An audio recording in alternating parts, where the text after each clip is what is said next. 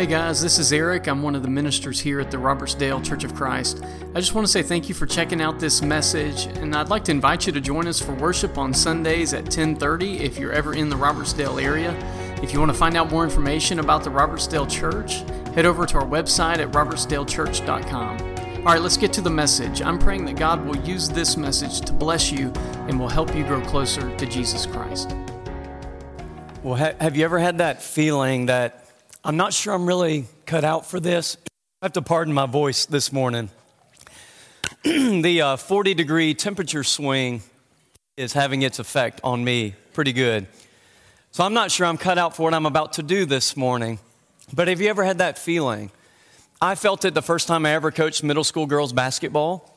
I thought, I'm not sure I'm cut out for this. Maybe you thought it on your first day at a new job. Maybe you thought it on the first time you started in a varsity game. Maybe you thought it the first time you got moved to the first chair in the band. Maybe even thought it on the first day of retirement. Jonathan, is it too soon to talk about? It might be too soon to talk about retirement. Moment of silence. All right. There's this prayer that Paul prays in Colossians 1 that Grayson just read to us that there's a line that makes me think, man, I don't know if I'm cut out for this. I want to look at it real quick. He said, We have for you. We're asking that you be filled with God's knowledge and all wisdom and spiritual understanding so that you walk worthy of the Lord, fully pleasing to Him. Let me, let me just ask you this morning do you feel like you can walk worthy of the Lord, fully pleasing to Him? That's where, as a follower of Jesus, I say, Oh man, I'm not sure that I'm cut out for that. I'm not sure that I'm good enough for that. To walk worthy of the Lord, fully pleasing to Him. Yet Paul prays this for us. And in Paul's mind, he believes that we can. So last week we introduced our theme for this upcoming year called Devoted. And, we looked at last week how this church that we read about in Acts 2 was devoted, devoted to four things primarily devoted to the word, they were devoted to the fellowship, which is to one another, they were devoted to the table, which includes the Lord's Supper, and it includes sharing meals together, and they were also devoted to prayer.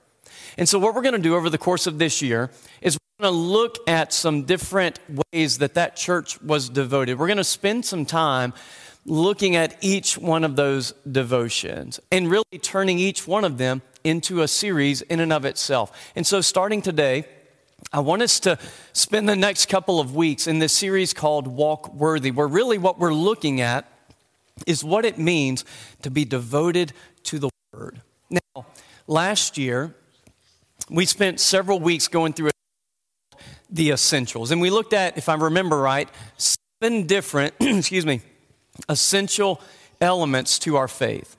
And, and, so those are the non negotiables. Those are the things that, as followers of Jesus, we have to agree upon. If you weren't here for that or you missed some, you can go on our website, robertsdalechurch.com. You can find that series and you can go back and watch that and see what those non negotiables are. In this series, what I want us to do is I want us to think about what does it mean to walk worthy of the Lord? How can we be so devoted to the Lord and so devoted to the Word that our lives become this worthy walk? Because what we know about the Scriptures is Jesus would tell us it's not about just having knowledge, it's about putting that knowledge into practice. It's about the application of what we know. How do you walk worthy of the Lord? You do Jesus says you live it out. And by living it out, you will live out this worthy walk. And so, what I want to do for the next couple of weeks is look at this prayer from Paul as he's praying for us to walk worthy and see what is he actually praying for us to do and understand so that we can live lives that are worthy of the Lord, fully pleasing to him. Because in Paul's mind, we can. So here's kind of our big idea for today that we're going to unpack in a few minutes together. You can walk worthy of the Lord because you are filled with God's Spirit, rescued from darkness, and brought into the kingdom of the loving God. Now, if you came to church hoping, you know, I wonder if we're going to get out early today. Probably so, because I'm not sure my voice is going to hold up for the normal length of a lesson. So if we feel like we're moving a little bit faster, it's because my voice is going downhill a lot faster than I anticipated. Let's talk about this first idea. We're going to go a little bit out of order. And I know, I know some of you are like, that really bothers me. We're going to go out of order. But I like to keep you a little bit uncomfortable as often as I can. Let's start with this idea you can walk worthy because you've been rescued. Now, the entire story of the Bible is a story about rescue. It's about God coming to our rescue.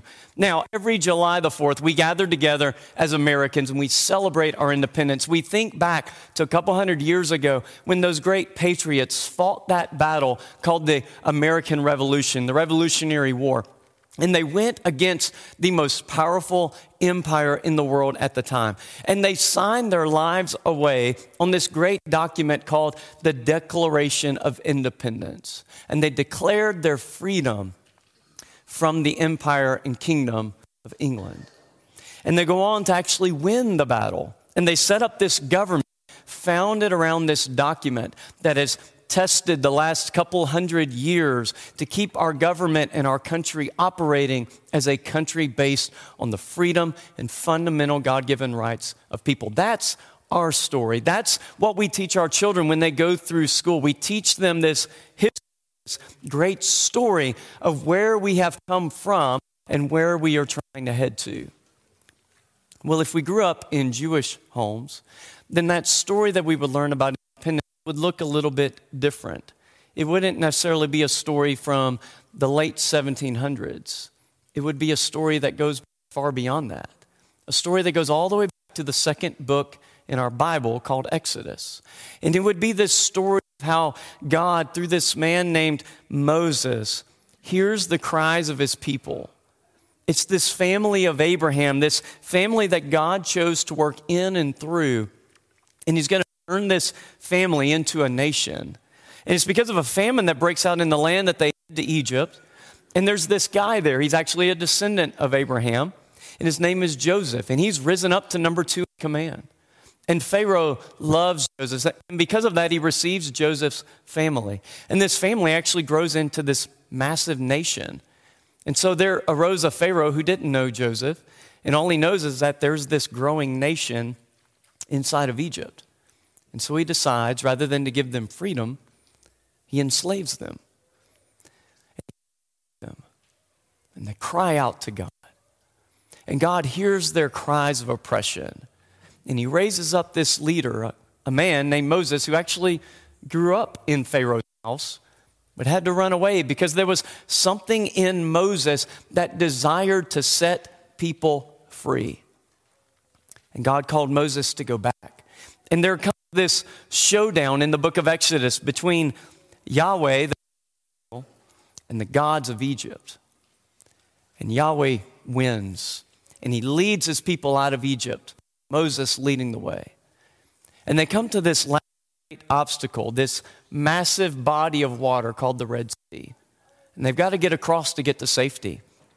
Pharaoh's army is in hot pursuit of them. And overnight, God parts this Red Sea, dries the ground in the middle of it, and Israel walks on dry ground. Pharaoh's army pursues them, gets right in the middle, and then the waters come crashing down, drowning Pharaoh's army. They go on their way to the mountain where God's going to give them a law. He's going to call them to follow him. He's going to enter into a covenant with them. That was Israel's independence story. And it's a story that is shared all throughout the Bible, repeated over and over and over, constantly being reminded of the great Exodus. Yet our story is not far from that. While, as God's children, we too have been delivered, not from Pharaoh, but from Satan.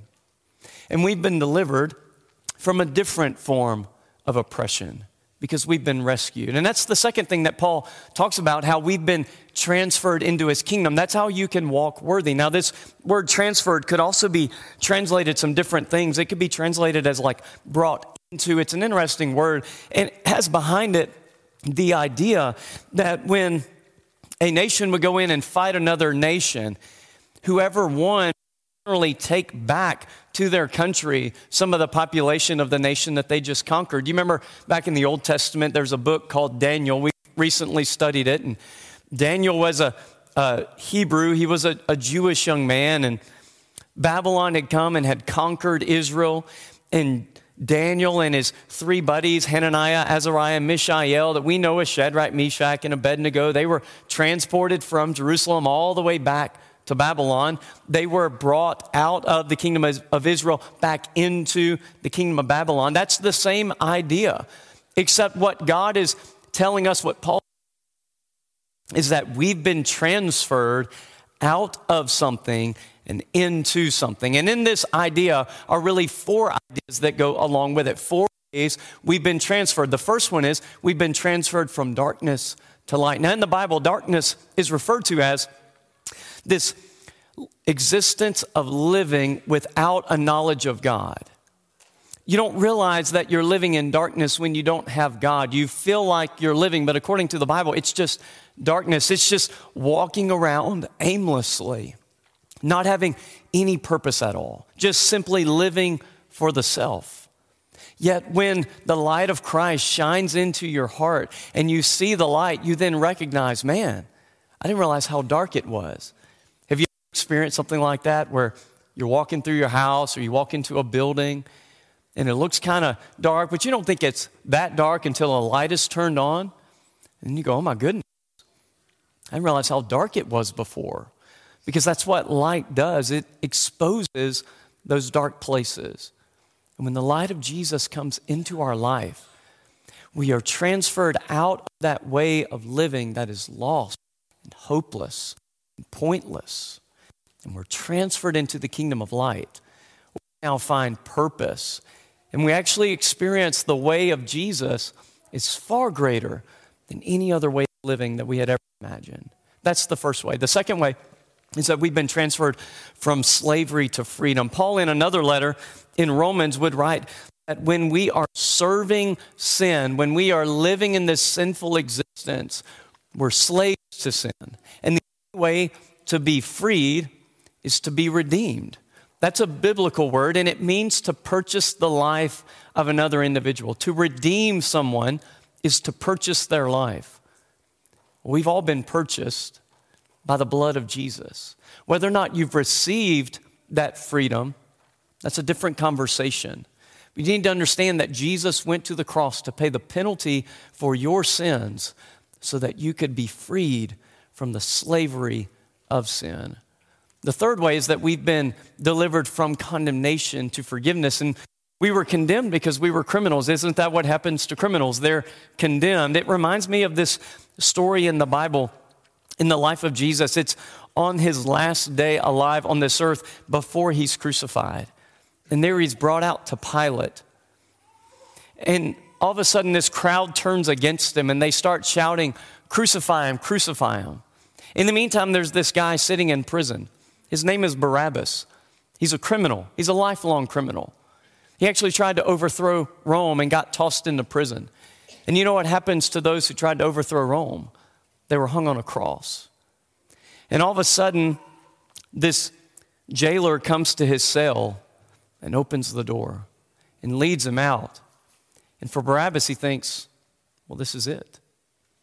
And he walks out expecting to be condemned, to hear that final verdict you're guilty and you will die by crucifixion. But when he walks out, and he hears the crowd shouting, Crucify him, crucify him. He was shocked to learn that it wasn't him that they were referring to, because there was another man that was present there that day. His name is Jesus, a man who was completely innocent. They had no crimes to actually charge him with, yet they were able to take this mob and turn against him. And Barabbas on that day expected to be crucified, expected to be hung on a cross that was made for him Yet on that day, he was forgiven. He was set free. And a man named Jesus of Nazareth hung on a cross prepared for Barabbas. He was convicted as guilty, even though Jesus was completely innocent. It just reminds me that I'm Barabbas. I deserve to be hung on that cross. I deserve to be condemned. And no offense, but so do you. You've broken God's law. You've turned, you've rebelled against Him. yet he offers you forgiveness. He's willing to take your place so that you could experience life. And therefore, you're no longer a criminal, but a forgiven child of God. Here's the last one. We've been delivered and transferred out of the power of Satan to the power of God. This is a theme about that he's going to write about in several letters in Ephesians chapter 2. He's going to say these words. He says, You were dead in your trespasses and sins in which you previously walked according to the ways of this world, according to the power of the air, the Spirit now working in the, among the disobedient. Let me ask you this Who is the power of the air? Who is the prince of this world? He's talking about Satan. He's talking about anyone who is living under the power of darkness, who is living in sin, is actually living, whether you realize it or not, under the power of Satan himself. Yet, when you're baptized into Christ, when you are brought into the light, you are transferred out of the power of God, excuse me, out of the power of Satan and into the power of God. But that's not it. There's one more thing. It was actually the first line in our big idea. And it's just this reminder that we can walk worthy because we've been rescued because we've been transferred. But thirdly, because we have been and are being filled by His Spirit. Paul prayed that we would be filled with wisdom and understanding. Let me ask you this Where do you find wisdom and spiritual understanding? Didn't Jesus in the Gospels tell us that the Spirit was going to come and He would guide all believers in all truth? Didn't he say that the Spirit is the one who would come and would bring about understanding? So when Paul prays that you will be filled with wisdom and understanding, he's telling you that you can be and are being and will be Spirit. And what it will do, what the Spirit will give you, is an understanding of the will of God. Isn't that a question we all want to know, right? Like, what's God's will for my life? And we all want the specifics, right? I can't tell you the specifics of what God's will for your life is, but I can give you four things that God it, that is true for you, that is true for every person, that is God's will for our lives. Number one, God's will for you is to live in loving relationship with Him. Jesus said the first and great commandment is to love the Lord your God with all your heart, soul, mind, and strength. His desire for you is to surrender your life to Him in baptism, to live for Him. That's number one, God's will for you. Number two, God's will for you is to live a life of worship, to surrender your life to Him and to be filled with adoration of God, to have your heart captivated and completely in awe. We talked about that a little bit last week. We're going to come back to that idea in the coming weeks. To be totally wrapped up in who God is and amazed by Him. That's the second thing. Number three, God's will for you is to serve Him. Because what did Jesus do? He, he grabbed a towel and he grabbed a bowl of water and he washed feet. And then he told his disciples, and he's telling us as well, that if that's what he did, we should do likewise. And then, fourthly, his desire for you, his will for is for you to be so wrapped up in him that you talk about him so much that you make other disciples that you can't help but share what God has done in your life, how Jesus has totally changed you so that you will share that faith with other people. Now, does he want you to get married? Does he want you to change jobs? Does he want you to buy this item or sell this item? I can't speak to that. I think that's where you need to completely surrender your life and your heart to the Lord and seek spiritual wisdom and in the meantime, what he will give you is wisdom. Because you know what wisdom is, right? Wisdom is the ability to see into the future the consequences of the, of the decisions made in the present. How many of you would like that? To be able to recognize in the future, if I do this, this will happen. And then I go, Ooh, I don't want that to happen. That's called wisdom. How do you gain wisdom? According to the Bible, it's being filled with the Spirit. It's why Paul prayed. It's why Paul challenged us Don't be filled with wine, which leads to reckless living, but be filled with God's Spirit. Because what happens when you're filled with God's Spirit? What does it lead you to? According to Paul in Ephesians, it leads you to worship, it leads you to joy, peace, patience, kindness, goodness, faithfulness, gentleness, self control, and love. The fruit of the Spirit. That's what happens when you surrender your life to the Lord. Fully filled by Him. That's Paul's prayer for us, that we would surrender to be filled. He has been and is filling us. And when He does that, you will be able to walk worthy.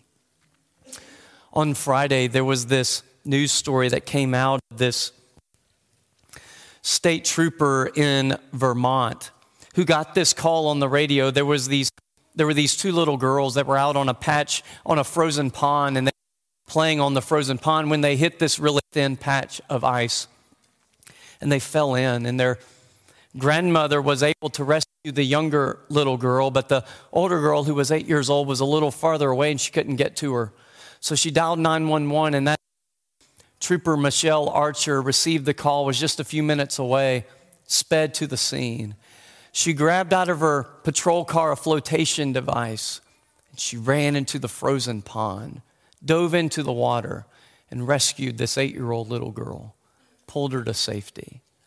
An amazing act from a hero, a true hero. And when I read that story, it just reminded me we're all that eight year old little girl.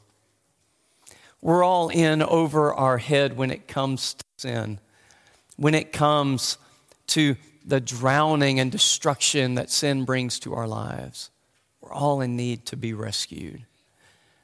And Jesus didn't just dive in the pond and pull us to safety, He took our place.